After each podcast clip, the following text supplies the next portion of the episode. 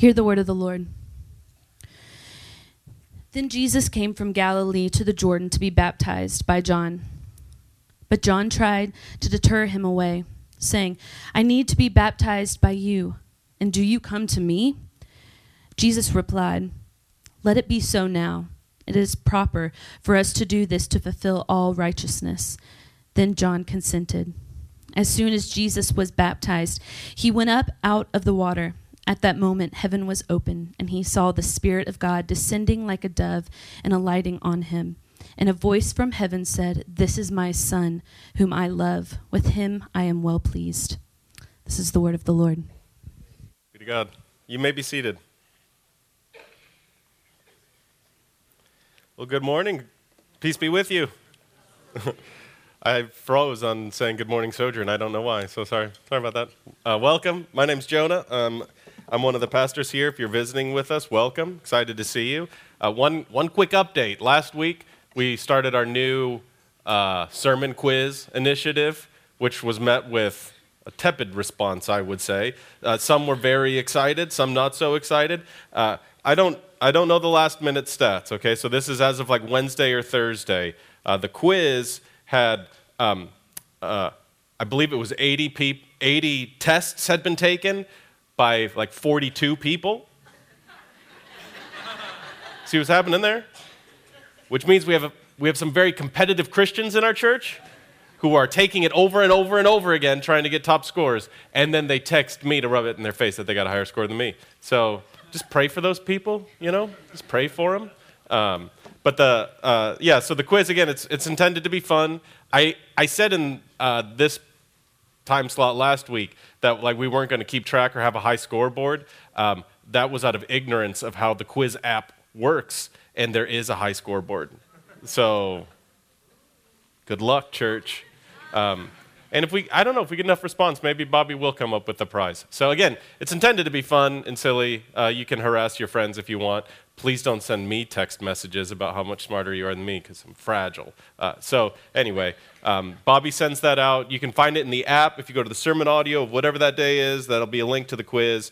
And I guess you can take it as many times as you want, but let your conscience guide you on that one. Um, so anyway, uh, here we go. Um, you know, one of the one of the uh, most common questions that I think we hear, maybe 30 and under, uh, maybe you start asking yourself when you're 30 and over instead of other people asking you, but is the age old question, what do you want to do when you grow up? You know that question? What do you want to do when you grow up? And um, I know I just said it was age old. I don't know why, rambling a little bit, because it's a pretty recent question if you think about it. Uh, it wasn't until very recent in human history that that was a question that we got to ask each other, or that someone would ask you, What do you want to do when you grow up? Um, for centuries, you know, your name answered that question. So you meet someone, it's like, Hi, what's your name? I'm Joey Shoemaker. Uh, what do you do, Joey?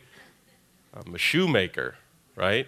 And if you ask his kid, What are you going to do, Johnny Shoemaker? I'm going to do what daddy does, right? I'm a shoemaker. That's, that's what we do. Um, but now we live in a world where there's all kinds of possibilities available to us. And we begin asking our children that question very early, sometimes because it's cute. Because if you ask a three year old, what do you want to do when you grow up, uh, they'll, you get ridiculous answers. Astronaut, firefighter, doctor, teacher is, is what I want to be. And like, oh, that's so cute. Just go ahead. Um, we, we ask that to our teenagers because the clock is ticking, right? Um, and it's funny in this most recent generation where I don't know most recent, whatever. The ones that are getting self-employed now or full-time employment now, um, you know, we spent 18 or 20 years trying to insulate them from all responsibility and all decision making and all pain and all negative aspects of life. And then they get to 18, 19, 20. It's like, what do you want to do for the next 50 years? And like, I don't know. Why would you know? You know what I mean? Aren't I supposed to be? So we asked them, why, what do you want to do? Clock's ticking. Um, we ask ourselves in our 30s because the clock's ticking, right? Shouldn't I be in my career by now? I'm 36. What do I want to really be when I grow up? Um, as we get older, I think the questions become more past tense. Uh, maybe they start shifting to looking back at our life and saying, What have I done? What have I done with all of this time? And then, and then maybe, you know, towards the end, we start asking things like, Will anyone remember what I've done? Um, maybe some of us wrestle with the question, What should I have done? And that's where all that pressure we put on our kids comes from, where we're saying, What do you want to do? Got to make a choice. Better declare a major. What are you going to do? Really? More school? More debt? Really? You want to be an artist? You want to paint? Really? And we just push all of this anxiety on each other. Uh, in our modern world, whatever modern means, most recent world, I suppose, uh, identity. That's, so that's who we are, and, and whether or not we see ourselves as having had a meaningful life is often tied with achievement and activity. I, and that might be a uniquely Western culture thing, I'm not sure. But for us, the way we usually answer the question of who am I or how have I done in life tends to be connected with what we've achieved and how busy we've been, um, how much we got done, and, and what kind of success we made it to. Um, I'm not opposed to achievement or activity. I, I am opposed to laziness. Uh, I am opposed to um, just kind of blawing your way through life, right? I don't know, whatever, just take it as it comes to me. Uh, I don't think that's the way of Christ. I don't think that's what the Bible teaches. Um, I am, and I do believe the scriptures are opposed to thinking that achievement or activity can sustain the human soul, or, or that there's a level of achievement or activity that um, can be a strong enough foundation to hold an entire life. I don't think achievement and activity can provide a long term sense of meaning in our lives. Uh, I don't think achievement or activity produces a sense of satisfaction in our lives over the long haul. And the evidence around us is absolutely crystal clear, obvious. Um, over the weekend, you see what happened to the owner of the Patriots? If, if you don't know, you, you can go Google it. But essentially, he's on video soliciting people to do illegal things as part of an illegal trafficking scheme. And maybe he wasn't part of the trafficking i don't know but he's still doing something awfully shady. And you're like didn't you just win like your 11th super bowl? Just a, i mean a couple of weeks ago.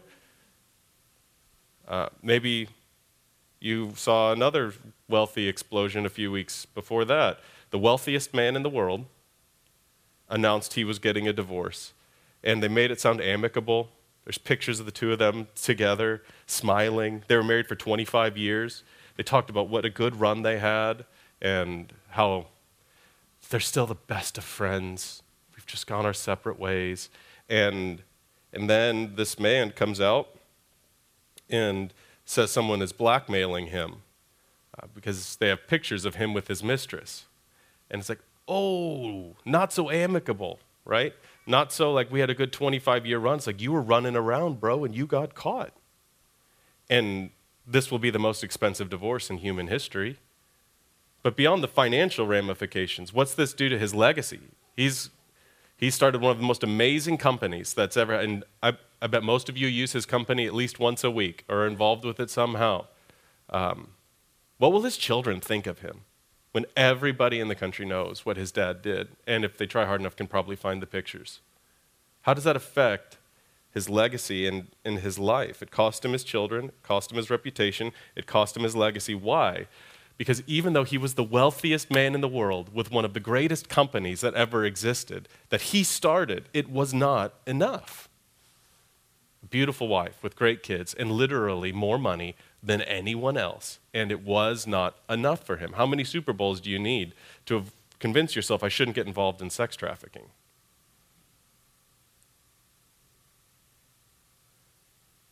achievement and activity cannot sustain the human soul, period. The evidence is overwhelming. I've yet to hear an interview from a you know, highly successful business person or highly successful celebrity that said, you know what? The money worked. We've got studies that say happiness stops increasing once you make $75,000 a year. So, statistically, if you make more than $75,000 a year at this church, then you have reached the maximum amount of happiness your money can provide for you. We're, we're in the series talking about the more you were made for. Last week, we talked about entering into the story of God and what I hope to show us this morning is that the more you are made for is something more than achievement and activity. Which is the invitation isn't to let's all go get lazy and not do anything with our lives or not have jobs. That's not what I'm suggesting. Um, so last week, we left John the Baptist baptizing people who were openly admitting their sin. This was a very strange thing in that day, probably would be equally strange here too. People honestly admitting that they're broken, that they need help, and that their way of life isn't working out for them. Crowds of people are coming home to God, agreeing with John's message, and they're turning around. And we learned that finding meaning in our stories always begins by entering into God's story, coming home, being baptized, making Jesus the main character of our lives. That, that our life is somehow being wrapped up into his story and what he's doing in the world. John said Jesus would take away our sins. He would baptize us with the Spirit and with fire. It's this intense sermon that he preaches, but then something very unexpected happens. It says, Then Jesus went from Galilee to the Jordan River to be baptized by John. But John tried to talk him out of it. I'm the one who needs to be baptized by you, he said. Why are you coming to me? So John is preparing people for Jesus, and then Jesus comes to be baptized by John. And John is confused because Jesus is the one he's been preparing people for. Jesus has no sin to repent of. Uh, and so John is very confused. This is, you're already home, Jesus. Why would you do this? I don't, this is inappropriate. I should be doing this for you. And Jesus' response is fascinating. He said, It should be done, for we must carry out all that God requires. So John agreed to, be, agreed to baptize him. Um, you know, we heard it earlier. Some translations will say it's, it's fitting to fulfill all righteousness. Jesus is not being baptized as a confession of sins or as an act of repentance, but to fulfill all, all that God requires. He's fulfilling all of God's moral demands for relationship with Him, obeying everything that God requires for fellowship with Him. He's identifying with us and doing all that's required of us. So, you know, John, not one to argue with God, right? He's like, okay, Jesus, I will baptize you. John baptizes him. Jesus comes up out of the water, and it, uh, it gets pretty crazy. It says, The heavens were opened to him, and he saw the Spirit of God descending like a dove and coming to rest on him. And behold, a voice from heaven said, This is my beloved Son, with whom I'm well pleased. So before unpacking some of specifically what is, this is talking about, I want you to think again about where we are at up to this point in the, the Gospel of John. From chapter 2 to chapter 3, this is the transition into Jesus' public ministry. He hasn't done anything yet, he's lived and worked. There's a 20 some year gap between what the events of the end of chapter 2 and the events of chapter 3, right? There's a huge chunk of time here. And as far as we know, Jesus hasn't done anything miraculous or amazing or given any like grand new insight of revelation into God. What did, what did he do those 20 years? Well, he ate breakfast most days, he ate lunch most days, and dinner most days, and he went to work most days. Why don't we have anything about those 20 years? Because he was doing what you do in the early years of life. He's going to school, he's got a job, and he's just growing up. It's a boring, normal, ordinary life. Nothing remarkable as far as we can tell in that 20 year window. And what does God say about him? Ah, this is my boy. I love him so much. Listen to him.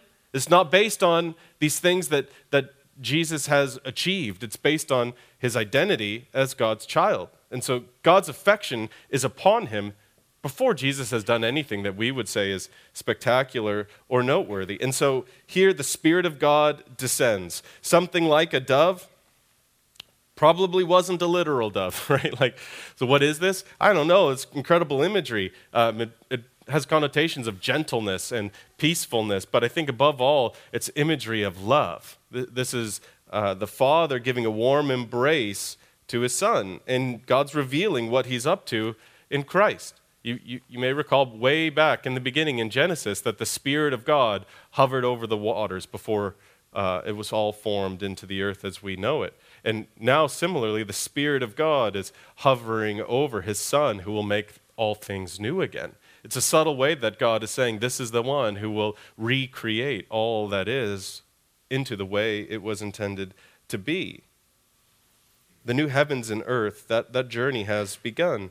And then a voice appears This is my beloved Son, with whom I am well pleased.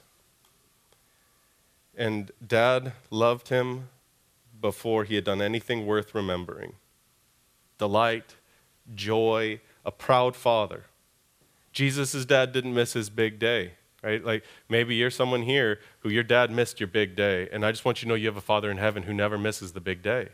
This is the formal installation of Jesus, the beginning of his public ministry, and dad was there. And he wasn't just physically there, he's, he's there emotionally speaking words of affirmation and pleasure. And what's so interesting to me, I, I, I never caught this until recently. The words that he's using here, God is describing the deep pleasure he has for his son using the words of God from the scriptures. So in here, there's this is quotes from both Psalm 2 and Isaiah 42. So God is speaking over his son using his word on his biggest day of his life. It's, it's this beautiful picture of how the Trinity works within one another. So uh, let's take a couple look at these verses. So this is what Psalm 2 says. The verses he's quoting saying, "You are my son, today I've become your father. Only ask and I will give you the nations as your inheritance. The whole earth is your possession." Uh, this psalm was a prediction of what Messiah would be, what he would look like in terms of his, his function and, and identity. This isn't saying, like, just now on this day, now Jesus is the Son of God. It's saying Jesus is fulfilling this promise that would come, that who Messiah would be. God's own Son would come, God's pleasure would rest on him, and God would give the whole earth to him. This is reinforcing some of Jesus' royal identity we looked at back in Matthew 1. The whole earth belongs to him. I will give all of the nations to him. He will be the king, the savior for everyone. So, by, by quoting this psalm to Jesus, God is affirming to Jesus and announcing to the world, This is the one I told you about. This is my boy. He can have anything he wants because I love him so much. The whole earth is his possession. This is the one that you've been waiting for. Dad is saying these words over his son on this most important day of his life to this point. And now, Isaiah 42. Look at my servant, whom I strengthen.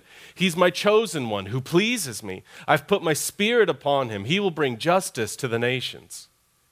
So here, um, he's, he's describing the mission that this son would come to fulfill. Last week, we saw how John's baptism redefined the people of God. Who can be considered a child of God or the people of God? And it's whoever's willing to come home whoever wants to come to the party that God is throwing. So in Matthew 1, Jesus is the fulfillment of a king for everyone who will reign forever. And now, with, with these words, God is affirming Jesus as the for everyone eternal king who will bring justice to the nations. The, the people of God won't be this set apart look at us group. Rather, it's redefined. Who comes home to God through Christ will now be sent out. And what will they be sent out to do? To bring justice to the nations. You could think of justice as simply the proper ordering of life in society. This is how the world is created to function, and my children will be sent out to make it so. So, again, on the most important day of Jesus' life, his true father was there. He affirms him with words of delight and pleasure and announces to the entire world, It's time. The eternal, for everyone king has arrived, and he will bring justice to the nations. Next week, we'll see this immediately results in trial and temptation for Jesus. So, some of you, especially if you're new to following Jesus or you start following Jesus soon, know that right out of the gate, it usually gets tough. Something happens. There's people who aren't going to be happy about what you're doing. There's an enemy who's not happy about what's, what's happening to you. Immediately after this moment in Jesus' life, he goes and he'll face trial and temptation. Um, and as we journey through Matthew, we'll see Jesus consistently faces persecution, he faces betrayal, he faces doubt and confusion. And yet, for Jesus, life was not about his achievements or his accolades. You see, he withstands these misunderstandings. He says no to people in desperate need, even though he knows it'll result in their being disappointed or hurt. He knew when to rest and say no. He knew his identity was secure. He didn't let the opinions or the, the betrayals or the hurts of others sway his conviction or his mission. Why? Because the more we're made for is found in coming home to God. Over and over and over, Jesus rests in the voice of his Father, who, before he had done anything worth remembering, said to him, I love you, I care for you, the whole world is yours. That was the anchor for Jesus' soul. And you'll see so often, I'm not saying Jesus doesn't love us, okay? Jesus loves us. This I know, for the Bible tells me so, right? I'm not saying Jesus loves us, but what sustains Jesus in his mission is his love for his Father and his Father's words to him. So in the garden, Jesus doesn't say, God, I don't want to do this, but I love these people so much I'm going to do it anyway. He says, God, I don't want to do this. Speaking of the crucifixion, if there's any other way for this to happen, please, but not my will be done, your will be done. Jesus doesn't say, I have come to show these people how much I love them. He says, I've come to do the will of my Father, and that is to not lose one of all that He's given to me. So, what sustains Jesus amidst the sideways circumstances and the disappointments of his life is a concrete, deep awareness of how loved he is by his Father the more we're made for is found in coming home to God. That is where our soul can rest. When we turn around, like Jesus, we're baptized, and once we do, we receive these new identities, two new realities that become true for us. Um, when Jesus is the main character of our stories, we receive restored relationship with God. Uh, that is the foundation the human soul was intended to be lived on. Our souls are reconnected to the source of all life, and we can learn how to live again. No amount of achievement will settle the soul or empower us through adversity. We need to hear the voice of our true Father looking at us and showering us with love. If what settles your soul is the opinions or approval of the people around you, you will live a scattered, chaotic life. You'll go with the crowd and you'll do things that make no sense. You'll make decisions at work that violate the integrity and the reputation you worked so hard for. You'll do things in your marriage. You'll do things with your children. You'll do things with your friends because that's what the crowd says. And this internal compass you have is just all over the place. We need to hear the voice of our true Father looking at us and showering us with love. And you see this in the life of Jesus. When days are full, when life is busy, when life goes sideways, he retreats to hear the voice of his Father in prayer. He responds using the voice of his Father from the Bible. Over and over and over again, Jesus rests his soul on his identity as a child. The, the blessing of our true Father, our identity as his child, fills our souls with an awareness of how loved we are and how significant we are. If that voice is real for you, on long days, hard days, when you step back and say, The maker of heaven and earth looks at me and says, This is my child, and I love him, how, more, how important must you be that the, the God of the universe would go through all of this just so you could be in his family? And, and that reality, if that's real for you, nothing can hold a candle to that. You can look in the face of adversity or disappointment or circumstances or lost money or lost jobs or any losses that we face in life and know I'm still loved and I'm still okay. We receive a new identity when we come home to God. We are a child of God, a son of the King of the universe, a daughter of the King of the universe. And in this new family, we receive a new purpose. The, the promise of Messiah was, at least in part, that he would bring justice to the nations just as his father quoted Isaiah over him. This is so amazing. The interactions between God the Father and God the Son through God the Spirit using the Word of God. They're speaking these words to one another. So God speaks the words of the prophet Isaiah over Jesus as an affirmation and an announcement to the world. And, and in just a little while, Jesus will speak over people from words of Isaiah, saying, This is who I am, and this is what I've come to do. And so in in Luke's gospel, this is one of Jesus' first lessons. He says, he's quoting from Isaiah here. He's got a scroll of Isaiah opened, and he's standing in a, or he's in a room full of teachers. He says, The Spirit of the Lord is upon me, for he's anointed me to bring good news to the poor. He sent me to proclaim that captives will be released, that the blind will see, that the oppressed will be set free, and that the time of the Lord's favor has come. This is what justice to the nations will look like. And he's saying, I am the one who has come to do it. I am the one who will rightly order society. Filled with the Spirit of Christ now, we are the ones who join him in carrying out that work. This is the mission of the kingdom of God. Is it to save souls? Absolutely, we want to see people get saved. But we must not make the mistake of of thinking that God has only eternal concerns for us. We're not just disembodied spiritual creatures. He's given us an earth, He's given us cities and lives and bodies. And the promise is in the new heavens and earth, we have a city and we have bodies and we'll have interactions. Like the, the stuff of the earth matters to God. He's not just a tomorrow God, He's also a today God. And so the issues of today matter to us. This is the work that God says my family is about. I don't care what you do to earn a living. But as my daughter, as my child, you are part of our team that brings justice to the nations. And the kingdom of God, as far as I know, it's the only mission and purpose that is big enough to sustain us. So, yes, Jesus rested in his identity and he heard the voice of his father, and that secured him. And then he went about the family business. He, he went and got busy and, and active, but it was for the mission of God resting in your Father's love so you can go and join the family business, bringing justice to the nations. Proclaiming the kingdom of God is at hand, inviting everyone to join the feast. So, I mean, if you want to get practical for a second, where do you see society as disordered? Where do you see people being treated as less than human? Where do you see unfair systems, unfair structures, disadvantages, things that do not reflect the kingdom of God? What should we do about it? Go fix it. And what will that mean for you? I don't know what that will mean for you precisely, but you're smart. You can you have the spirit of God living inside of you. It, what would happen if we said, "Why am I here? I want to know God and bring justice to the nations." Some of you have jobs that just feel miserable. Don't amen because your boss might be here, right? Like you have jobs and you're like, "What is this even for? What am I doing here?"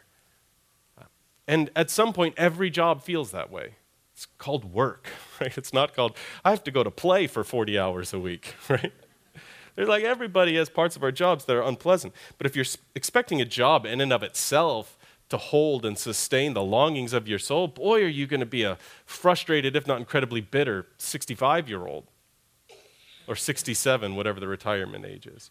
But if you see, my work gives me a place to influence the people around me for the sake of the kingdom of God. We'll see in a few weeks that Jesus' mission for uh, transforming the world is sending us out. He calls us the salt of the world, the light of the world, and we go out to bring the kingdom of God to bear.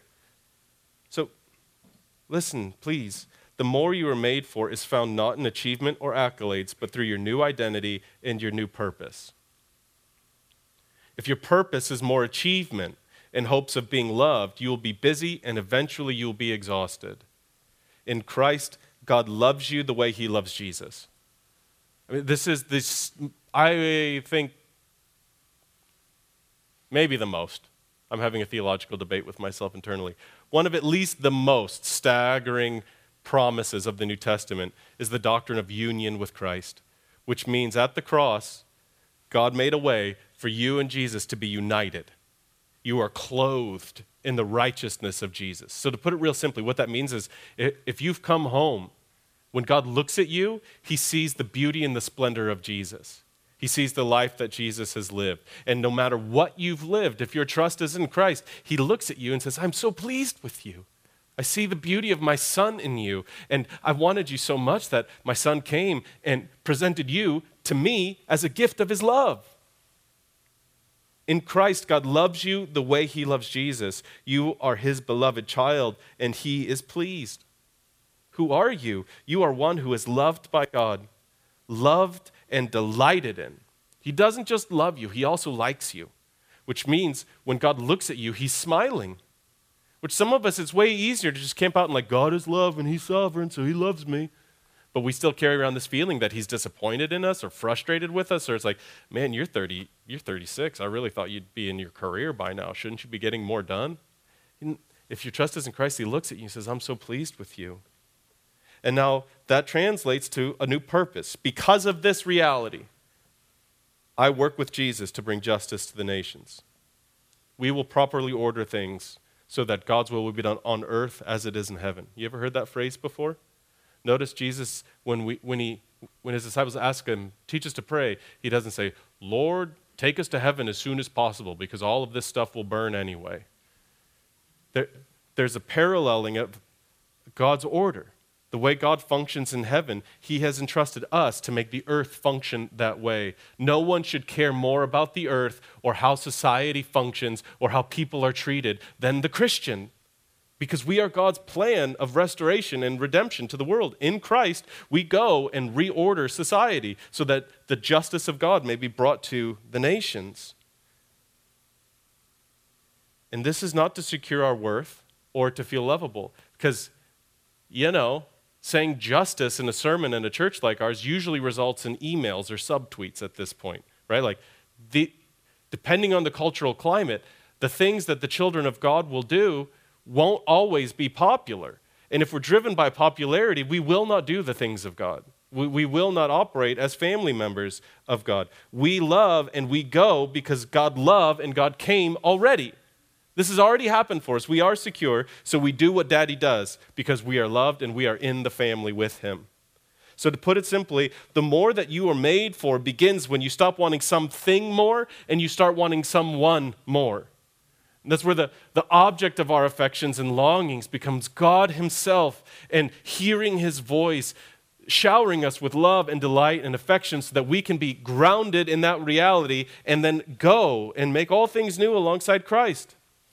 Jesus' ministry, do you ever notice this? Begins here plunged in a river of sinners, and it ends plunged in a river of sin, hung between two sinners.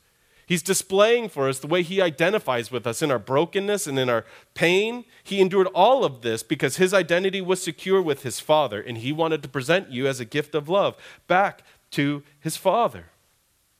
So every week, uh, sometimes, like other pastors who visit, will be like, Why do you do communion every week? Doesn't that kind of uh, dilute the effect, right? Or like, doesn't it get old? And I'm like, you preach every week, don't you? That's when the conversation stops, right?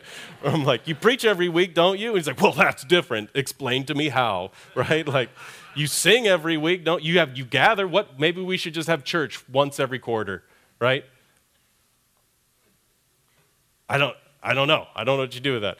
We come to communion every week because this is the crucial reality that anchors the soul and empowers us to go and be who God has made us to be. That all of our hopes and fears are met in Christ, that He quiets our souls and He's made a way for us to be with Him and to be who He's created us to be. And so on the night He was betrayed, which I hope that never gets old, hearing that, this act of love happened on the night He was betrayed.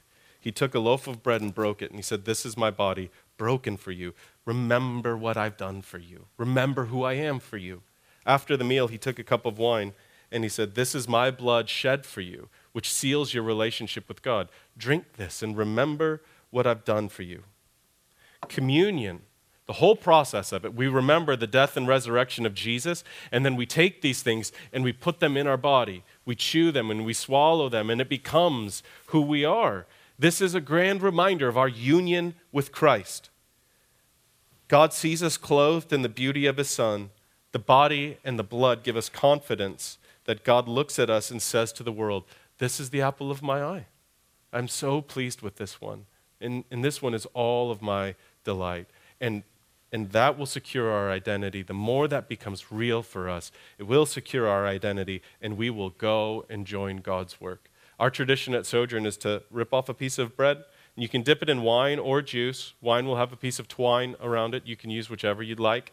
And there'll be gluten free elements to my left, your right. Um, this is a meal for Christians. This is a family celebration. And so if, if you don't believe in Jesus, we're grateful that you're here. Your invitation today is simply to come home.